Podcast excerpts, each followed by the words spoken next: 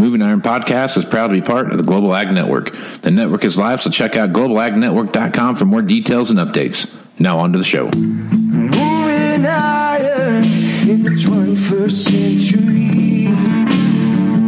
Hardworking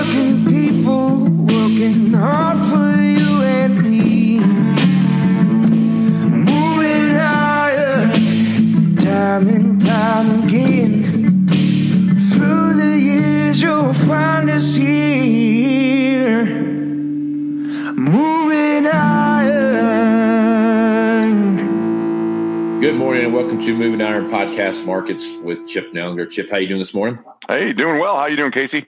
Uh, not too bad. So we have got a uh, lot of stuff happening right now. So this week, last few weeks, we've lost about everything we've had, and this week we've kind of been on the rebound a little bit. Looks like there's been some some positive uh, news out there that kind of relates back to what's going on. Maybe some people are actually starting to kind of get a, a grip on reality a little bit as to what the crop condition looks like. And then Monday we got that big WASDE report coming out and that's going to be a uh, well trendsetter for what happens for the rest of the year, probably up to that January report. So, talk about Yeah. what's happening out there right now, Chip. Definitely a trendsetter. This thing is uh, kind of unprecedented. Uh, acreage resurvey. They um, they've done one of these. Uh, I don't know when it was. Maybe 2013. Uh, another late year, but nothing like this year. Um, so they changed the way they're going to do it a little bit. It leads, leads to kind of confusion. It's unprecedented. We don't know what they're going to come up with. Um, you're going to use satellite imagery. They're going to uh, visually look at uh, actual fields. They're going to uh, then try to incorporate some preliminary FSA prevent plant data. We're also going to get the uh, first FSA uh, prevent plant um, data dump on on uh, on Monday um, at the same time. That's unprecedented that they come out with that during market hours at 11 a.m. Central. So uh, the market, literally, I've never seen a report that um, opinions are so far apart. You're- this is no exaggeration. Um, 10 million acres um, low to high on um, what they expect with corn acres. So what that says is somebody's probably going to be shocked in this deal. Um, there's probably going to be massive amount of volatility. And I think you hit the nail on the head. This is going to really um, set the stage for um, you know, the rest of uh, summer and, and going into fall and even setting us up into winter. So it's a very important report. Uh, on top of that, we are uh, in the midst right here, uh, basically from the eastern third uh, of Iowa in through um, central Illinois and on in through northern and central Indiana uh, of uh, a real dry stretch here. Uh, fortunately, it hasn't been uh, as hot as it normally gets in August you know, we're in the um, mid to upper 80s, maybe touching 90, uh, but it is dry. And I mean dry like um, three to four tenths, basically half of an inch or less since July 4th in many of those areas I just mentioned. So, um, corn is, you know, obviously late this year. So you've got a lot of corn that's pollinating and, you know, just getting into, um, uh, you know, grain fill. And uh, so it's an important time frame and nobody knows about yield. That's going to take uh, a couple, uh, you know, se- several more reports to kind of figure out. But uh, yeah, we are racing into Monday, and all eyes are on the the acreage number. And um, you know, if anyone tells you they know what the USDA is going to say, you better run away from them because it is uh, a total wild card. Yeah. No, I've been reading reports and looking at articles and stuff like that, and I've heard everything from you know 92 million acres got planted to 78 million acres got planted. Yeah, I mean, that's a huge swing and stuff. And when that actually comes out, especially this year when they're going to actually use science, you know, all the technology out there they can use to, to figure out what that actual planned report is, it's probably going to be more accurate now than it's been ever in the history of them doing this report. So I, I'm looking forward to see what happens. And, and whatever happens one way or the other, it's going to be one extreme or another. There's not going to be just a, because nobody's nobody's guessing. There's nothing baked into this yet, so it's going to be interesting to see what happens. Yeah, that's right. And that's why I think we've seen a little bit of a rally here. Uh, number one, the dry weather. Um, and it is affecting things. It's hard. It's really hard for the market to figure that out. Like what's going on out in the field. Um, it's it's just really a, a, a year. Let's hope we don't have many more years like this. It's really unprecedented, uh, and it's really hard for the market to figure out what's going on out in the field and where are we at in maturity? There's you know stuff that was planted in uh, in early May. There's stuff that was planted uh, the last 10 days of June. Uh, everywhere in between. Um, so it it is just uh, it's kind of a nightmare scenario. But like you said, hopefully we get a little guidance on at least the the acreage side of this. I'm hoping that it, it can kind of put to bed some of the questions and that we're not scratching our heads at uh, you know 11:30 next uh, next Monday thinking what what just happened you know and and have more questions than answers. Um, like you said, uh, they um, is going to be pretty thorough. Uh, you know, using um, uh, you know some technology with satellite imagery as well as visual on the ground uh, checks, and then kind of cross referencing that hopefully with some uh, FSA data. They don't have all the the um, you know the numbers, but they would go. Um, you know, I would think they would have a lot of it. So it uh, it's going to be one for uh, one for the record books once we get that out of the way and at least get one one piece of the puzzle a little more uh, you know solidified hopefully and on top of that is it next week or the week after next uh, pro farmer does their their corn tour um, so on top of that so that's going to even like level some more uh, make that even more solid across the board when you start looking at true actual data that's out there yeah, I believe that's a week after uh, that Pro Farmer does that, and uh, yeah, the market will be hanging on that. They always hang on that every year. It's an important uh, crop tour. Um, uh, you know, just from the standpoint of they do it the same time every year. They go the same routes every year, and uh, they certainly don't cover the uh, you know entire corn belt by any stretch, but it's consistent, and they and um, so the market really watches that. They'll be looking for for information you know, daily from that. And now with Twitter, you get, you know, kind of uh, up to the minute, uh, uh, you know, tweets on that. I went on that three years ago and, um, it, it's, it's an in-depth process. So that will be something that's, that's coming out here. And, you know, weather also is getting, getting critical. There's not a lot of rain in the forecast here, uh, for this Eastern Corn Belt where it, um, it's the driest. So, you know, it, it's getting really critical, and uh, there's just no question that if we don't start getting some rain, um, it is uh, it's going to take us backwards. We're going to start seeing tip back. You're going to start seeing, uh, I mean, even issues on the beans. That uh, beans like some dry weather, but I, don't know. I mean, it is a uh, it, it's a scary deal. I mean, I just continue to drive by bean fields in Illinois. You you some of them are just aren't going to close the rows. I mean, you see dirt down the rows still, and they're knee high, and they just look like they haven't grown for a long time. So I, I just can't scratch my head wondering how good these beans can be. Um, and it's not a small area that they're like that. It is the better part of Illinois and Indiana uh, that I've seen. I haven't really been out of that area this summer, but uh, Illinois and Indiana um, bean fields really are making me scratch my head wondering how good can these beans be yeah, that's that's the other thing. So two weeks ago when I met you in Peoria and we had we had our little rundown together there, I drove from Scottsbluff all the way across Nebraska, all the way across Iowa, and then you know middle through uh, middle of Illinois there, and and know the corn was as different stages. I mean, depending on when it got planted, one side of the road was six foot tall, fully tasseled corn, and then right across the way was knee high corn or waist high corn that you know looked like it got planted. You know, looked like it was about first of May and then you start turning around and look at the beans. But that was the one thing I saw. Every bean field that I went by, they looked all the same. You know, I mean, there was nothing too robust about them. They looked very young. Um, some looked stressed, some didn't. But there's a kind of a perfect storm here with, the amount of rain that came through this spring during planting season, and the root systems didn't get deep like they would normally get, and they're all kind of shallow now. And then it turns off hot where we're seeing the stuff we're seeing now, and that it, it could be some issues. But the one thing I've noticed about the market here of late, uh, the soybean market has taken a back seat to to the corn market, and I I don't know the last time I actually heard someone talk about soybeans in depth. So talk yeah. about the soybean market and what you see happening there, and it just seems like it's just kind of there, and nobody knows what to do with it. Yeah, I think that's a good way of putting it, and and I, and I agree hundred percent. So we're so focused right now, um, especially on beans, but to a certain extent on corn on the demand side, right? And this uh, trade war has escalated, and um, you know it kind of looks like it's morphed into a currency war.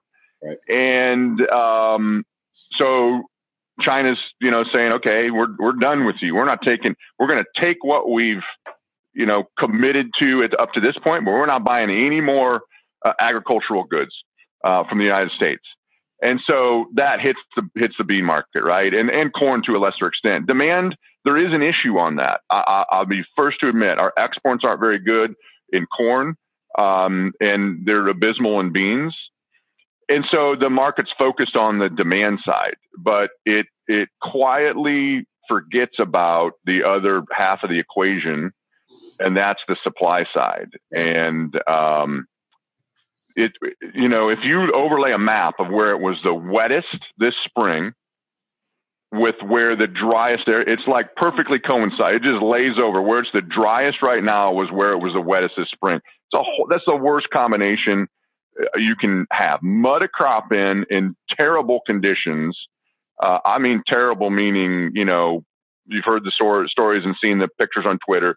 Planters getting stuck buried. You haven't you know literally had producers pulling the uh, the the planter tractor um, with a chain and another tractor to get it through the field.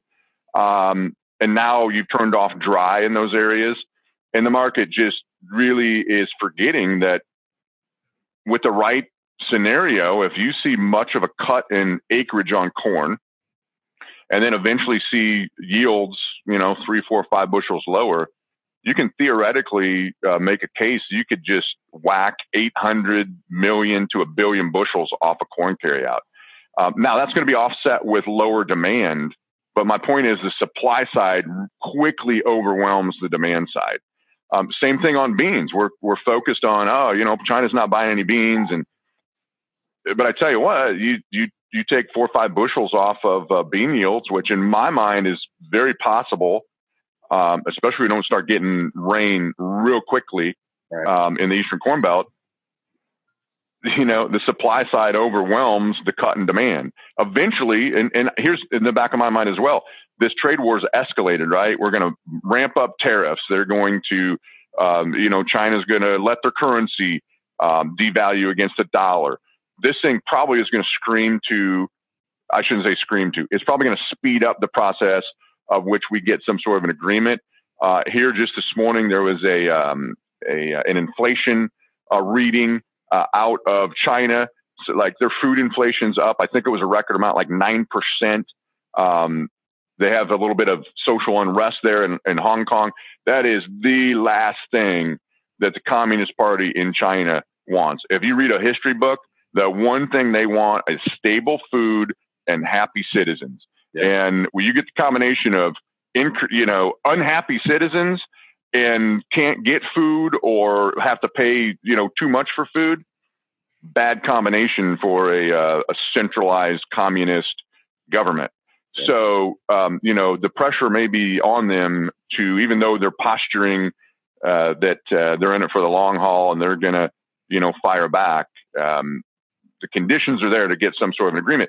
And then no one's counting on that, right? So you just got a lot of things here with what's going on in the field, potential yield cuts. We don't know where acreage is. Um, if we get a trade, uh, you know, agreement at some point in here, uh, you can just wave a magic wand and literally with a tweet or you know overnight change the the name of the game in this thing. And uh, and I in the bean market especially, no one is prepared for that. You know, the funds are still short a big amount, um, not massive, not record, but 55, 60,000 contracts. Um, you get them saying, oh, okay, now, now beans might have some upside. Let's get out of our shorts. Let's get long. And you put a buck and a half on beans in a heartbeat if you get the right conditions. That's a big if, but uh, one of the conditions may be in the process of, like you said, uh, being played out right now. And that's just production. I mean, I just, it's hard for me to fathom how beans can be very good given you know where they're at. And I was doing not to get too long winded here. The the um, they they put out for years and years and years the vegetative health index uh, and the maps. And if you if you compare this year um, to 2012, everybody's saying like, well, it's not. It hasn't been that hot and dry, and it looks a lot like 2012. I, I, I don't know the technology behind it, but here's my my take on this. And, and you hit the nail on the head. As I drive by beans, um, I cut through the country every day. I drive kind of the same route these beans just aren't growing. And if if that truly is some sort of a satellite, um, you know, imagery of number one, it's measuring how much vegetation's out there, right? Well, if you have beans that literally you're still seeing dirt down the rows and they're knee high versus, you know, last year they're chest high, right there, if it's measuring vegetative growth, you got at least 50% less vegetation in bean fields right. at this time of year than you did a year ago. And it's not going to get any better because these the rows aren't going to close. You've got cornfields that are starting to kind of dry down and get a crispy look over here um, that you normally get, you know, kind of late August into September. But it's too early for that, right? On this late planted stuff. So that's going to be lessening because you know plants are kind of starting to dry down because they don't have enough moisture. And um, I don't know what it means to yield, but I'm not an agronomist. Um, I wouldn't even claim to be that smart, but you know, you put two and two together, and I don't know how we can expect uh, these massive yields that the market seems to to think we're going to have this year. Right. Yeah, it's it's. I don't know. I'm the same way. I see. I hear what the USDA is putting out, and I hear what some of these independent um, people are putting out as far as yields go and stuff like that. And I'm I, am not an agronomist. I'm just a guy with podcast, and I tell you, it doesn't look like it's going to be much to me. So take it for what it's worth. Yeah, and and you know, I know corn has fooled us before, right? I mean, you, yeah, you planted right. it late, but everything's gone. You know, that's what people forget. It's like the the times that you plant beans on June 28th and they make 55 bushels. It's happened. Right. Um, you've planted corn on, uh, you know, June 10th and it's made 200 bushels. It has happened, but everything went right from the time they did that until the time they harvested it. And it's not like that. In, in fact, it has, it's continuing to go wrong, right? It's, yeah. it's dry. It, you know, just the conditions are wrong this year to have that anomaly of, yeah, everything's great. You know, we planted corn on uh, June 14th and, you know, made 210 bushels and our beans were 60 and, you know, we planted those June 24th and everything's perfect. Yeah. Just not going to happen. Right. Yeah, it's, it's crazy year for sure. All right. So all the stuff that we have happen here in the corn market um, and, and, the soybean market with, with just absolute uncertainty there, um, that's throwing some caution over onto the uh, into the cattle complex, especially what we see happen in the last two or three days in the stock market and how it's kind of um, rallied and you know ups and downs, of the peaks they've had. Um, a lot of folks out there trying to source some silage right now. Uh, see opportunity to get some silage or some of this late planted corn and some of the conditions we see out there. So the cattle market's been all over the place as well. It's been up and down, and, and same with the hog market. It's been limit up and limit down several times in the last couple of weeks. So talk about the protein complex and what you see happening there. Yeah, so the cattle market is uh, really kind of stabilized in here. I, I, think the best can be said about cattle is we're building a nice sideways base here. Um, yeah, we're uh, you know, it'll rally two or three bucks. It'll sell off two or three bucks. We're kind of going sideways here, which is a good sign. I think the funds are mostly out of their long position. Uh, that's that's good. That means if you get some friendly news, we could start seeing um, you know funds pour some money back in on the long side in, in cattle. Um, so I, I, think that we're in a in a good spot in cattle, but you need to see the cash market start rallying, and it's that time of year to to kind of start seeing um, cash, uh, you know, not rally uh, in a massive way, but at least start trending a little bit higher. And I think that could, you know, mean a nice uh, five to eight dollar rally um, in cattle. Obviously, the economy and the world economy, uh, the cattle market kind of watches. Uh, the hog market, like I mentioned, is just uh, it, it's a train wreck right now. We've had massive sell off, heavy selling because of the lack of progress and the escalation of the trade war. Um, you know, and it's going to surprise you, right? I mean, right now it just feels like we're going to zero in hogs. Um, China's not going to take any more uh, pork, so they say. Uh, although they were there on Thursday for a small amount, we continue to ship them fairly uh, large amounts of previously purchased U.S. pork. But I think this inflation number out of China today um, and the unrest they have going on, you can only go so long, right? And um, you know, I think there's some things at work uh, internally in China that eventually they're going to be. They, there's no question in my mind that they're going to have to import large amounts um, of, of pork from somewhere in the world, right? And we're the most stable, largest supply. So that may be way down the road. Uh, but I, I, think this thing in, in China really uh, could breathe some life back into hogs eventually. But right now, boy, it is um, it's just ugly. I mean, you don't need much of an excuse, and hogs are limit down uh, really don't need any excuse. And it's been an ugly, ugly sell off in hogs. But longer term, I think we're probably at a at a value area in hogs, uh, but that doesn't mean we rally um, either. It means hopefully we can kind of like we're doing in the cattle market stabilize. Maybe we're slopping around here. Maybe you're still going to see some limit up, limit down days, but you kind of build a base here of maybe you know six or eight dollars where we just go sideways, take a breather, and kind of you know build for the next move higher. Hopefully, uh, with some Chinese buying at some point down the road here. Right on. Yeah, the, the China thing, me up. They're right. They they announced the other day that we're not going to buy anything else from China and or from the U.S. and and so on and so forth. But you know they're best friends with with the with South American growing countries, and sooner or later they're going to run out, right?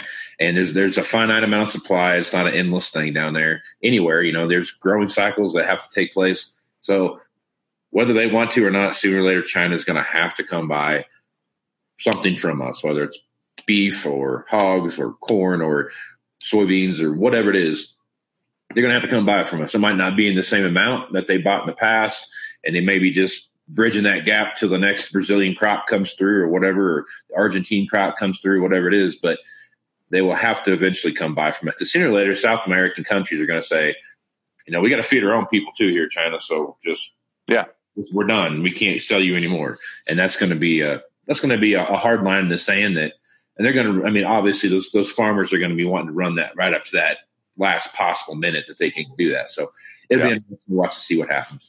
That's a good point, and and like on back on the corn side too. Sure, there you know Ukraine and Russia have some corn uh, for exports. Argentina, Brazil have some corn for export.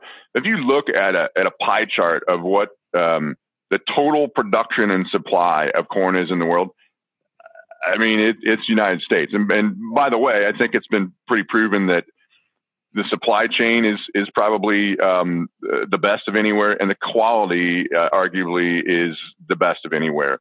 Um, but if you look at this, the, just the supply of corn in the world, and there's uh, everybody say, oh, you know, Argentina corn is 35 cents cheaper than the United States. Okay, that's true, but they're going to run out eventually. And you know, when they do, where's the world going to come for corn? It's here.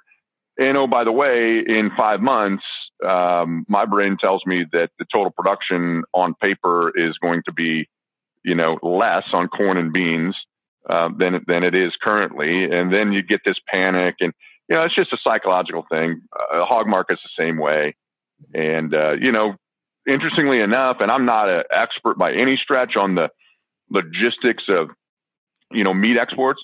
There was a pretty healthy uh, sale of U.S. beef to Hong Kong um, on this past Thursday's uh, export sales report, right? So yeah, and then you know some of these countries, like uh, some of these other Asian countries, you know, their per capita beef uh, consumption's you know like ten times what it is in the United States. So yeah.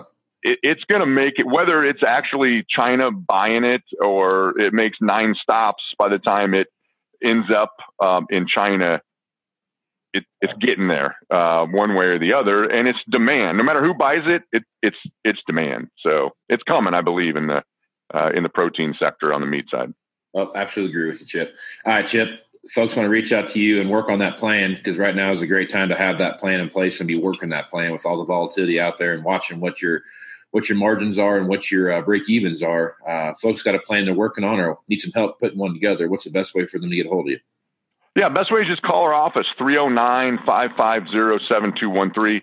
Uh, again, love, love to chat with you. A um, little bit of a lull here, uh, you know, ahead of, ahead of harvest. So from a, from a row crop operation standpoint, uh, it's perfect time to be, uh, you know, building the plan if you don't have one because things are going to get real dicey here.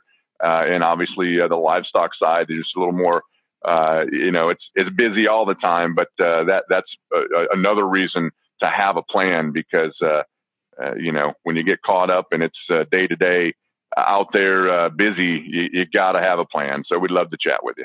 Yeah, and also working that plan, maybe call to tweak that plan a little bit depending on what you see happening out there. So a lot of a lot of moving parts out there. Yeah, it's a lot of people have you know do do the plan in, in the winter time frame. Uh, you know, kind of doing some business planning, um, uh, you know, risk management plan, and that's great. That's a great time of year. But it's perfect point, right? Things change.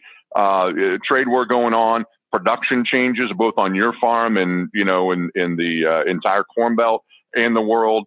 Uh, so yeah, you got to it's a living, breathing document, and you have to update that and you know have it front and center and be ready to tweak it. And and then more importantly, once you have that plan, you got to execute it. That's the hardest part. The plan's the easy part. The execution is the hard part.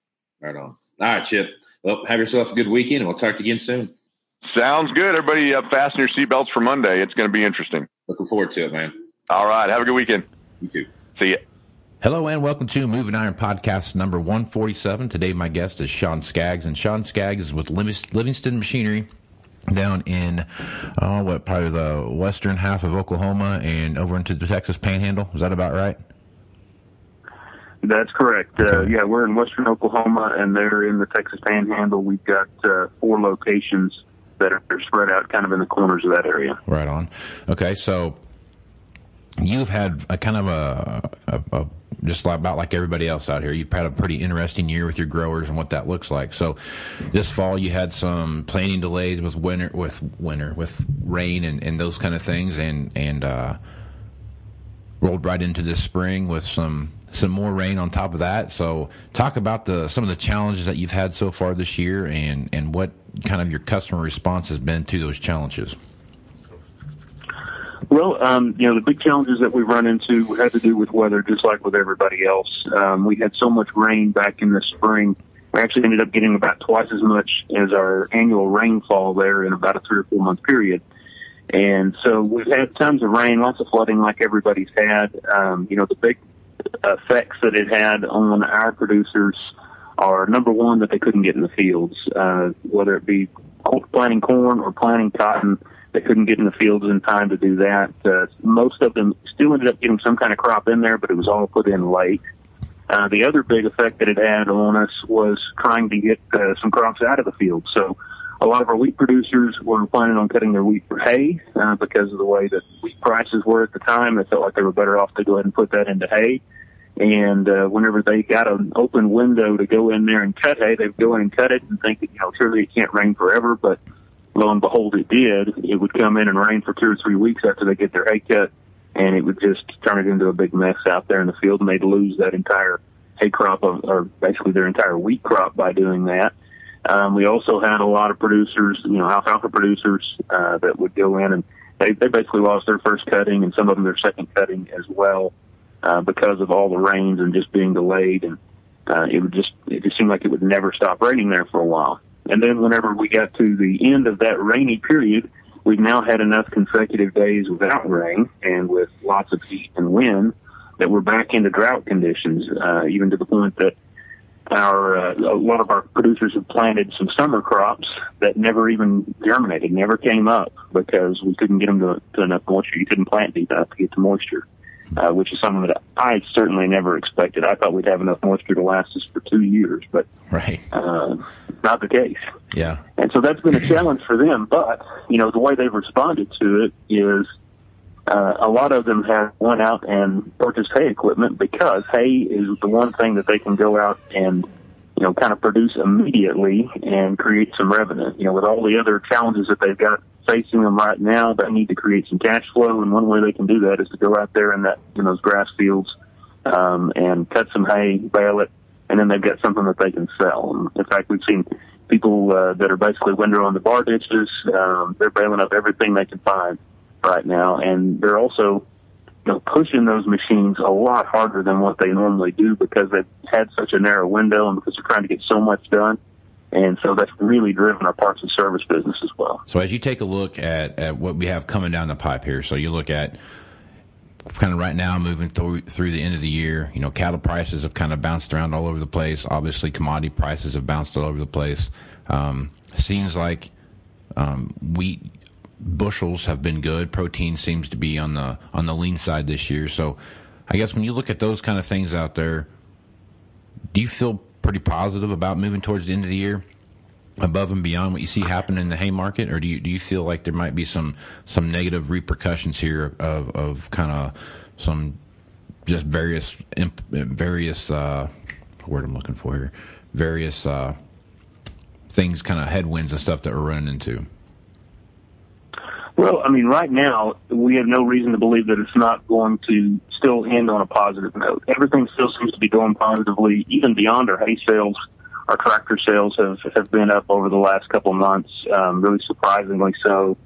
And so right now it looks like everything's going to be positive going into the fall. But I'm I'm like uh, you probably are too, Casey. Is I'm just kind of waiting for that other shoe to drop because we, they do have so many challenges that they're facing, and, and we all know that you know all it takes is the wrong tweet or uh, Yeah. or who knows what to to kind of send this thing tumbling. And so we're kind of trying to stay really cautious and be prepared for that to happen.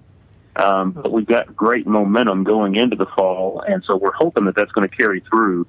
Uh, you know, one of the things that we did to try and make sure that we were ready for this is we we positioned ourselves, sort of our inventory position. We positioned ourselves really well.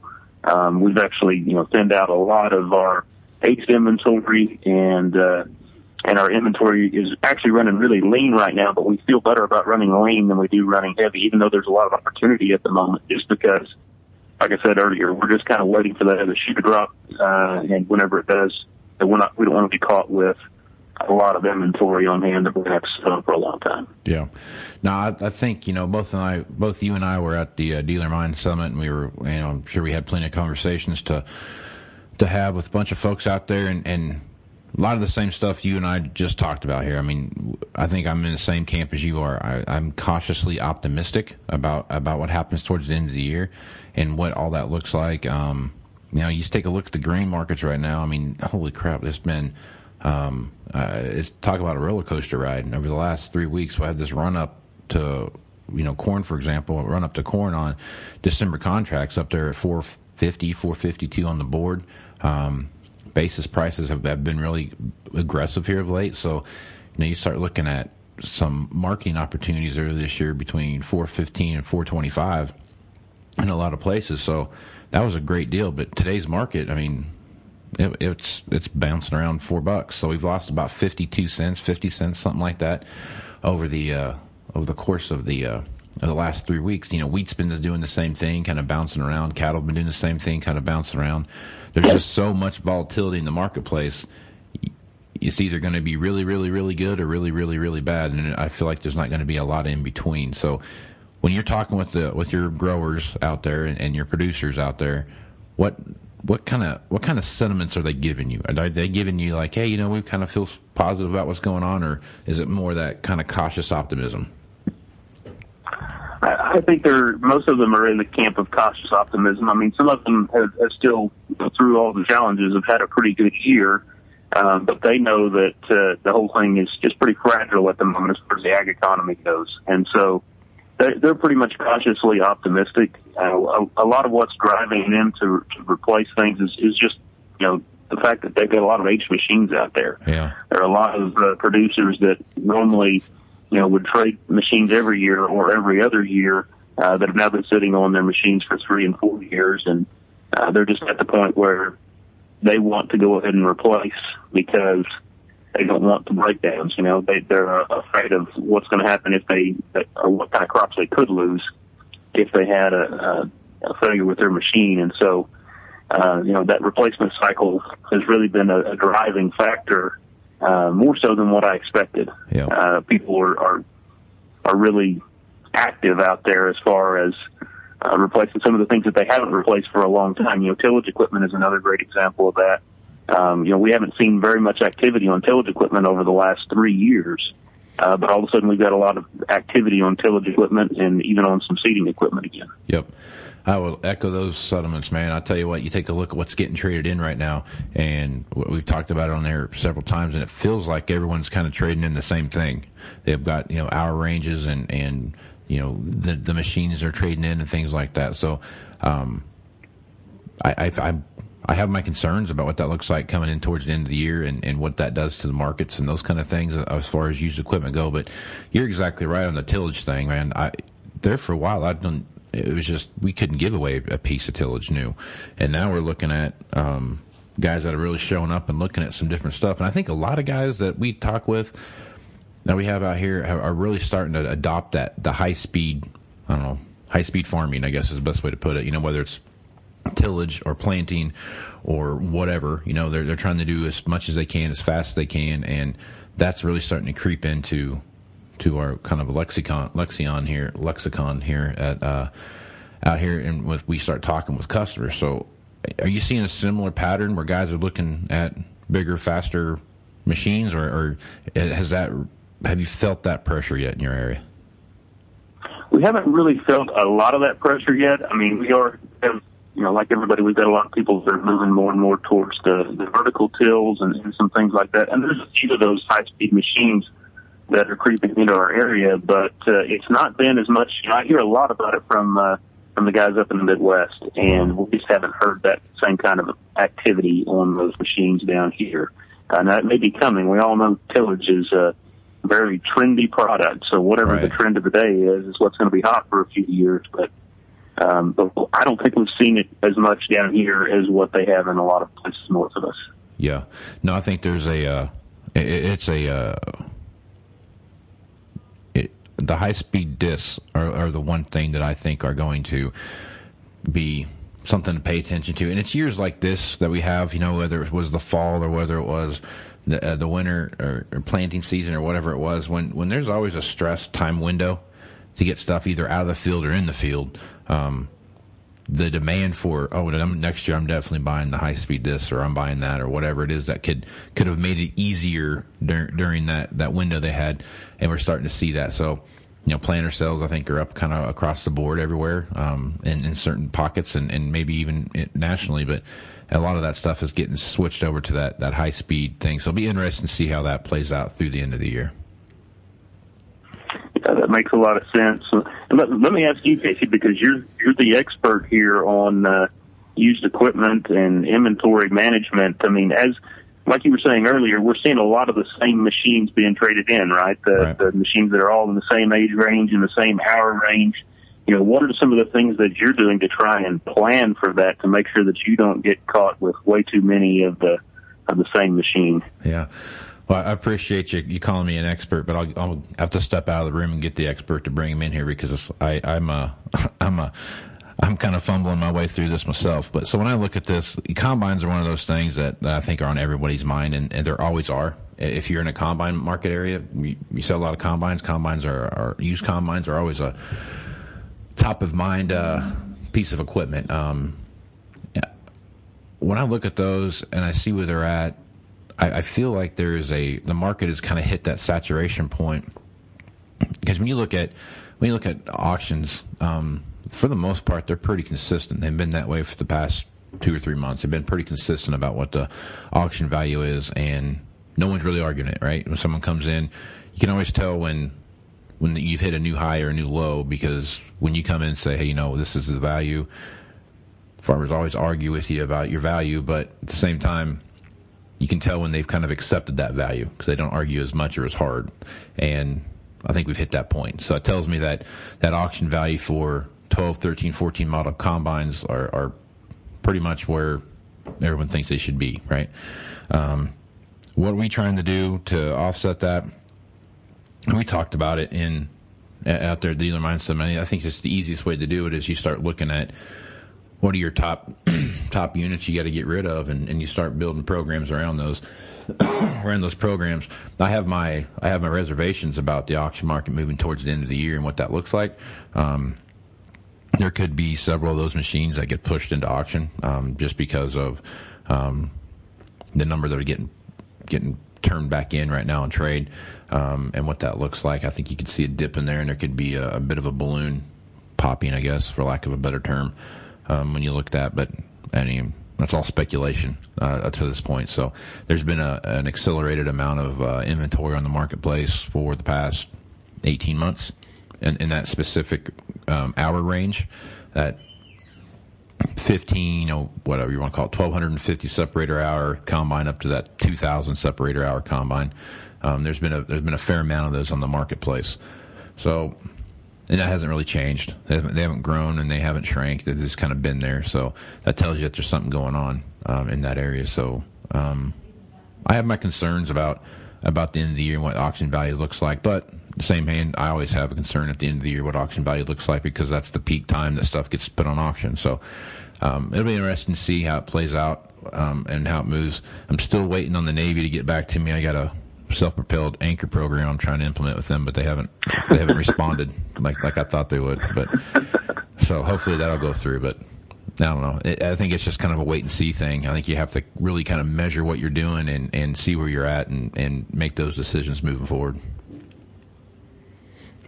So, you know, just talking about managing inventory there, I mean, do you, do you kind of look at your historical sales and see what kind of capacity you've got for those kind of machines and put a cap on the number that you're going to trade for? Or can you even use historical sales after the last, you know, four or five years that we've been through to tell you very much of anything right now? Yeah, I think us, we've been consistent over the last three years. I mean, within a, an acceptable range anyway of, of the number of used combines that we sold. Um, we, we've we've been we've never really been really high or really low comparatively on a on an average scale. So I think we can take a look and easily see where we're going to be at. I don't really think, if anything, we're going to go up this year and use combine sales more than we'll go down. I think we have a better probability of selling more than we did um, last year, um, just because of, of, the the market conditions that we're in and what we're seeing happening. But to your point, if, if if commodity prices continue to do what they're doing my fear is that again towards the end of the year and then that buying cycle and what that looks like, we could have a mad rush to the door um, to come in and buy stuff at the end of the year because now all of a sudden we're starting to see that jump. The August crop report is going to have such a huge, a huge deal in what happens with the overall market conditions moving forward through the end of the year. I mean, if that thing comes in and it says, "Oh, nope, we're right," you know, there's no, there, everything got planned like it should have been planted, and there's the prevent plant one is wasn't what we thought it was going to be, and da da da da da. That's gonna that's going to be so much volatility to the downside. I can't. I mean, we'll probably be worse than where we were at when when this whole thing started. But if it's the flip of that, and you start talking about some guys out there that are talking about 78 million acres of uh, of harvest, and and the planted acres are, are you know 81, 82 million, stuff like that. That that's a huge swing from what the USDA is saying. So if you if you factor that in, to what's going to happen, and that actually comes out to be the way they see it, um, you're going to see some upward trend. And and hold on to your hold on to your uh, your pants there because it's going to take off and run. So managing inventory for us, kind of uh, to answer your question here, to, to manage that inventory for us, we got to make sure we have the machines priced correctly moving into the to the to this buying cycle that we're going to start seeing here.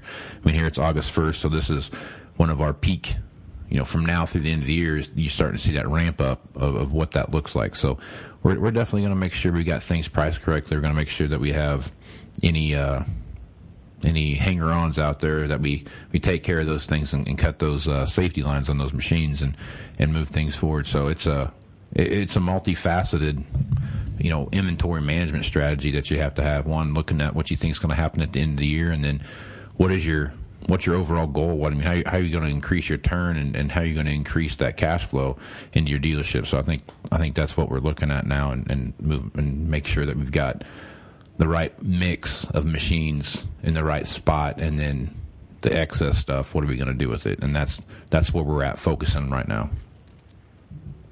Yeah, and I think the last thing you said was is something that's really affected us over the last few years is having the right mix of machines you know, uh, our problems, our biggest problems weren't necessarily the machines that uh, are the bread and butter for our area. Our biggest problems were typically the machines that we took in that were that either the weren't right weren't the right mix for our dealership in particular, or weren't the right mix for uh, for our particular area. Those machines that were just a little bit of an oddball uh, throughout the last few years. Whenever our producers have been in a cash flow crunch, those right. machines all of a sudden are a really big oddball. Yep. And they're really a fish out of water and, and, and a problem and hard to move.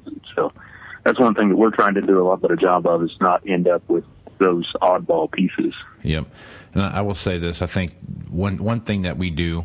I, have a I have a gentleman that works for me, and he, he measures all kinds of stuff for me. And one thing he does is he, he we track on internet in each you know each machine category, whether it's combines or row crop tractors or four wheel drives or whatever it is, the number of units by manufacturer by in an hour range, right? So from zero to three hundred, how many, you know, whatever John Deere four wheel drives and and and uh, New Holland four wheel drives and Case four wheel drives. How many, how many four wheel drives are, are going to are in that mix, um, and what that what does that look like? So if there's whatever a thousand machines that, that are in that mix, how many of them are zero to three hundred? How many of them are you know 300 to 500 and so on and so forth down the line and it starts to paint a pretty big picture of what that looks like so you can kind of guess when you start seeing machines that have got five, six, five six seven thousand hours on them you can kind of get a rough guess of what year those are when you start doing the math of you know typical hour a year type of stuff. Same with combines, same with row crop tractors, so on and so forth. And you start looking at that market segment as a whole, and then we compare it to what we see happen in our inventory, and then we start making decisions on kind of back to that product mix. It's not necessarily the number of units that you have, but it's it's what you have that, that that's a desirable amount of, of a desirable machine, whether it be like a combine, for example. How many machines do you have that are under 500 hours? How many machines do you have that are between 500 and 750? And how many do you have that are, you know, 750 to 1250? And then you start comparing that mix to the mix that you're tracking out here on a, on a North American grand scale. And where do you fall into that at? And for the most part, it's, it's the, it's the same reflection that you see out there. Everyone, people are trading in on the heavy side of that of the higher hourage side, and they want the lower the lower model or the lower hourage stuff out there, and that's that's where you got to figure out that mix and what that mix needs to be, and how how are you going to place yourself in in, in the marketplace, and then, then, the stuff that you know you can't sell, you got to start making some pretty tough decisions about what it is you're going to do with those pieces, and that that's uh that's the uh, the discipline and and the uh, art of of used equipment, I think. Yeah. Well, and that brings to mind uh, something else that uh, that we've seen over the last few years, and, and you can tell me if you guys saw the same thing. But for a long time, you know, the best piece that we could have on the yard was a really low hour, late model machine. It doesn't matter what you were talking about. Um, if it was low hour and late model, those were great machines to have. They moved really fast. And then whenever the bottom fell out of the market a few years ago, that completely shifted. And all of a sudden, those machines were really hard to move and some of your you know higher hour four and five year old machines were actually kind of all of a sudden the really desirable machine, and we're starting to see that shift again. And, and now all of a sudden that low hour late model machine has become a really desirable machine again. Have you seen kind of the same thing in your area?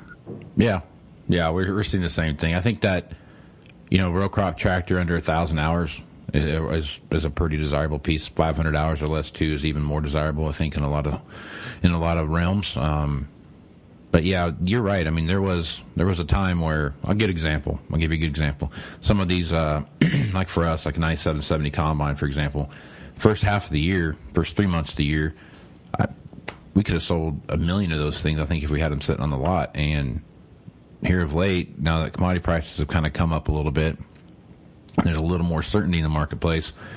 A lot of folks are looking at the S series combine, older S series combines as as that secondary combine or that backup combine, or they're trading their 50 or 60 series combine in and moving up to one of those.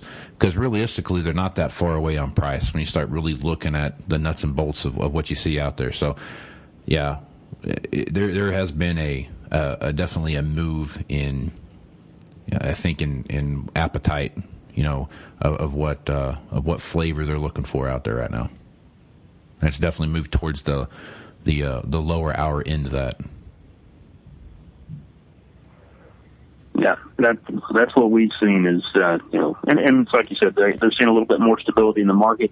And I don't even know if it's as much stability in the market as it is stability in their own operations, where they've right. figured out where their expenses have to be to be profitable now, and they've been able to have enough time to make those adjustments and so now they they have a better feel for exactly what they can spend. I think.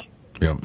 And I think so too. I mean, you take a look at a lot of these guys too. There's opportunities to grow out there right now that weren't there three or four years ago, um, with retirements and and and you know guys just flat out not getting financed and those kind of things.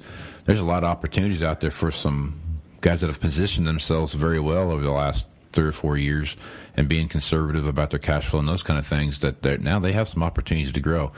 And I think we're seeing that in our area. Are you seeing that down there in your part of the world? Yeah, absolutely. Yeah, there's a ton of consolidation that's going on.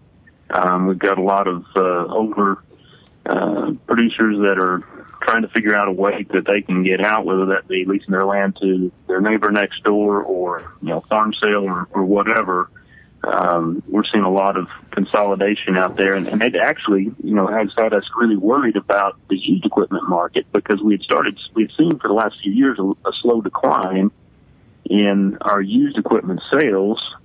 And so we were seeing that and seeing all the consolidation in the market and thinking these guys are just getting bigger and they're going to have to have more new machines and they're going to move further and further away from used. So what do we do with used? And then this year comes along and all of a sudden, uh, you know, we sell almost everything used we had on the lot. Yeah. And, you know, cleaned up a lot for us. And, and, uh, you know, we were, we did a lot to be prepared for that. But at the same time, it was, a lot of it was just sheer luck. The market changed and changed in our favor in that regard. Yeah. Um, and so we were able to clean up a lot of that used. But I still, over the long term, I wonder what kind of effect that's going to have on the used market and, and how we're going to have to shift over the next 10 years in order to deal with all the consolidation that goes on. Because whenever there's no, you know, small and mid-sized guys left out there, and it's all the big guys, then uh, it's going to make it pretty tough to move some of those used machines, especially the ones that are in that four and five year old range. Yep, yep, absolutely, and that that's the one of my biggest concerns we have as well. You know, we've got we've got farmers in our area that have grown considerably over the last you know three, four, five years, and you look and see who they've re, who they've what land they've taken over, who's retired, and those kind of things, and and unfortunately, a lot of guys that they're that they're now farming their land, they those were the guys that were also buying that guy's trade in piece, you know, and so now yeah. we're now we're up against that. And to your point, I think you got a valid point there. And I've talked about it. Aaron and I have talked about that. excuse me, pretty extensively here the last couple years. Um, and my used equipment manager Chad Prop, we talked about that quite a bit too. That what's it look like when you start taking a, uh, and you're stepping back and looking at, okay, so now we've got a guy that would buy one or two of these these used pieces, and this guy would buy one or two of those used pieces, and he'd buy one, and he'd buy one, and he'd buy one, and we had pretty good flow going there. Um, what's that look like? And the other thing we're starting trend line we're starting to see in, in our area is as machines have get are getting bigger, implements are getting bigger, and hydraulic demands are starting to get higher, and and just the overall size and weight of what you're looking at. I mean, you start pulling around a 60 foot air seeder and a 600 or 700 bushel cart behind that. I mean, just just the horsepower you need just to make the thing move is is one thing. Then you got to add the hydraulic demand on top of that. You start running into some different machines than you would normally see out there in the marketplace, and then that creates a whole nother animal of well, what's a secondary or tertiary market look like for a sixty foot air seeder and a seven hundred bushel cart? Those, those, are some those are some questions you got to start asking, and, and, and who that person is going to be. So there's a lot of a lot of balls up in the air right now that are when they drop, it's going to be amazing to see what that bounce looks like. Yeah, that's something that we've definitely seen as well. And usually it happens for us more with kind of the specialty machines um, that we've sold over the years. But, uh, you know, definitely there's some machines out there that you're going to sell new uh, to those guys that are huge or that are custom operators. They're running those machines 24 hours a day. Yep. But uh, that mid-sized guy who would be the, the next step in the in kind of the train of of that machine's life, they have no use for a machine that size. Right. You know, it's just too big. Yep. And so then you you're you got kind of this albatross, and even though you try and explain to the customer up front, you know, this machine is is not going to have a great resale value. It's going to do a great job, and it's going to perform, and it's going to have enormous capacity. But whenever you get ready to trade it in, you know, be ready for a high operating cost. Mm-hmm. Um, and but you know, it, everybody still comes into that situation thinking, oh well, that, that may be how it is for everybody else, but it won't be for me. And yeah. uh, and so it's a tough situation to deal with. Yep, it'll be interesting to see the next five years of agriculture, especially on the equipment side of the business, are going to be be interesting to see what they do. Um, just because of you know we're still farming the same number of acres. Um, you know, we use we have some we have some loss out there to some housing developments in urban areas and those kind of things. But in you know rural America, in, in the heart of rural America, we're still farming the same number of acres, whether it's you know crop production or you know cattle production or hog production or whatever it is.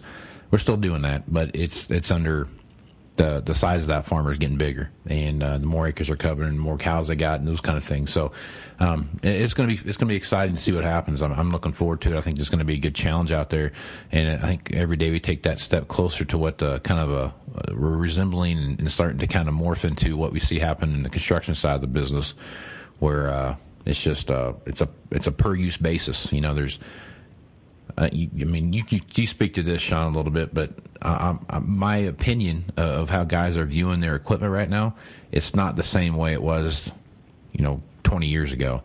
It's a it's a tool that I'm using on my farm to get a job done, and there's not that emotional attachment out there that that we used to see, you know, 10, 15 years ago. It's starting to kind of morph into a a different mindset. Is that would you agree with that? Yeah, I would, and I think some of that has to do with uh, almost some some cultural changes or some generational changes. You know, that's one thing that I've seen as some of these. You know, we kind of, I know in our area anyway, there was kind of a generation skip. It was really more my generation uh, skipped in the ones that went back to the farm. You know, you had a right. generation of you got a generation of guys out there that are in their uh, 60s right now, and you've got a generation of guys out there that are in their 30s and younger right. out there. But that generation that would have been in their 40s and early 50s, uh, there's not very many of those guys out there farming in our area. And that whenever that generation that's in their 30s now came back to the farm, they don't have the same kind of attachment to those machines that the other ones were. They're they're looking at it more from an economic perspective, and they're they're they're analyzing it, like you said, as a tool that they're going to use to get a job done. And, uh, and really, they, I think that generation does a really good job of seeing kind of the big picture of what they're going to do and, and making decisions based more on the big picture and making more financial decisions than emotional decisions that we might have saw from, from some of the previous generations. Yeah. Yeah. It's the, uh, they're measuring depreciation and, and overall cost per hour and and all of those those things are, are getting weighed. Not that they didn't get weighed before. I'm not don't don't get me wrong. I'm not saying that. But what I am saying is that it's a they're really diving into what that metric looks like, and they're really cutting cutting out what needs to be cut out and and, and putting back in what needs to be put back in. So I think there's a there's like you know any generational change that you see on the farm there's always a new a new mindset that kind of comes into play, and then how we adjust to that uh, uh, from the industry side is always a is always a challenge, but it's also a fun challenge because you you also change your business and you also change the way you do business and how you approach your customers and those kind of things. So uh, I'm looking forward to it. I think we're going to have a have a fun next couple years here and, and what that looks like, especially with autonomous tractors and and you know working on more automated things on on the farm, whatever it might be. So I think it's going to be a fun next uh, next five years. Yeah, I, I love your attitude on that. It's not a problem; it's a challenge, and it's and uh, overcoming that challenge is going to be fun. We're going to learn, and we're going to grow yeah. in the process. And it's like anything else, you know, growing pains always suck. There's always they hurt. You know, there's always something there that changes, or you misstep on something, or you miss this, or you miss that. But at the end of the day, I mean, hopefully, at the end of the day, you come out and, and you come out as a bigger, as a better organization and and you uh, you know move on to the next challenge and start looking at the future. So it's uh it's going to be fun, man. Looking forward to it. Absolutely. All right, Shawn. Well, I think we've solved most of the world's problems here. So anything anything else you want to throw out there before we close this episode of the Moving Iron Podcast down?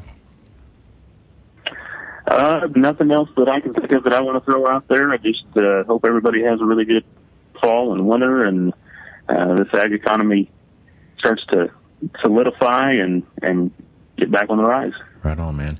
Well, Shawn, if folks want to reach out to you and, and ask you some questions or pick your brain about what might be going on, what's the what's the easiest way for them to contact you, or and also maybe check out Livingston Machinery? Uh, well, the easiest way to contact me is uh, either you can email me at uh, sgag at livingstonmachinery.com um, you can check out Livingston Machinery at livingstonmachinery.com and uh, don't be afraid to reach out to me on LinkedIn. That's about the only social media place that I'm really active, uh, but I am active on there and uh, love to connect with you on LinkedIn. Right on. And Skaggs is is S K A G G S, two G's. So, Shawn, uh, thanks for being on the podcast, man. It's always a pleasure to talk to you, and I'm glad I had opportunity to catch up with you at the Dealer, Dealer Mind Summit. Yeah, absolutely. Always a pleasure to talk to you as well, Casey. All right, Shawn. Take care of yourself. We'll catch you next time. All right. Thank you. Thanks for listening to this edition of the Moving Iron Podcast, now part of the Global Ag Network. If you'd like to continue any of these conversations, you can hit me up on Facebook, Twitter, or Instagram at Moving Iron LLC. You can also send me an email at Moving Iron Podcast at movingironpodcast.com. You can also visit the Moving Iron Podcast YouTube channel and watch Market Roundup with Chip Nellinger, Sean Hackett, and Angie Setzer. Also, Tax News with Glenn Birnbaum please visit movingironllc.com. Here you can find information, details, and updates for the 2019 Moving Iron Summit in Nashville, Tennessee. If you'd like to support the podcast, you can leave a review and subscribe at iTunes, Google Play, Stitcher Radio, TuneIn Radio, SoundCloud, and globalagnetwork.com. So until next time, let's go move some iron. This is Casey Seymour. Out. Moving iron in the 21st century.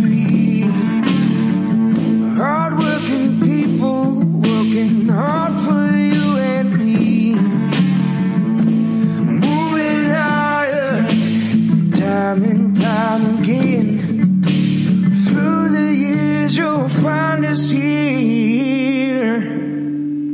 Move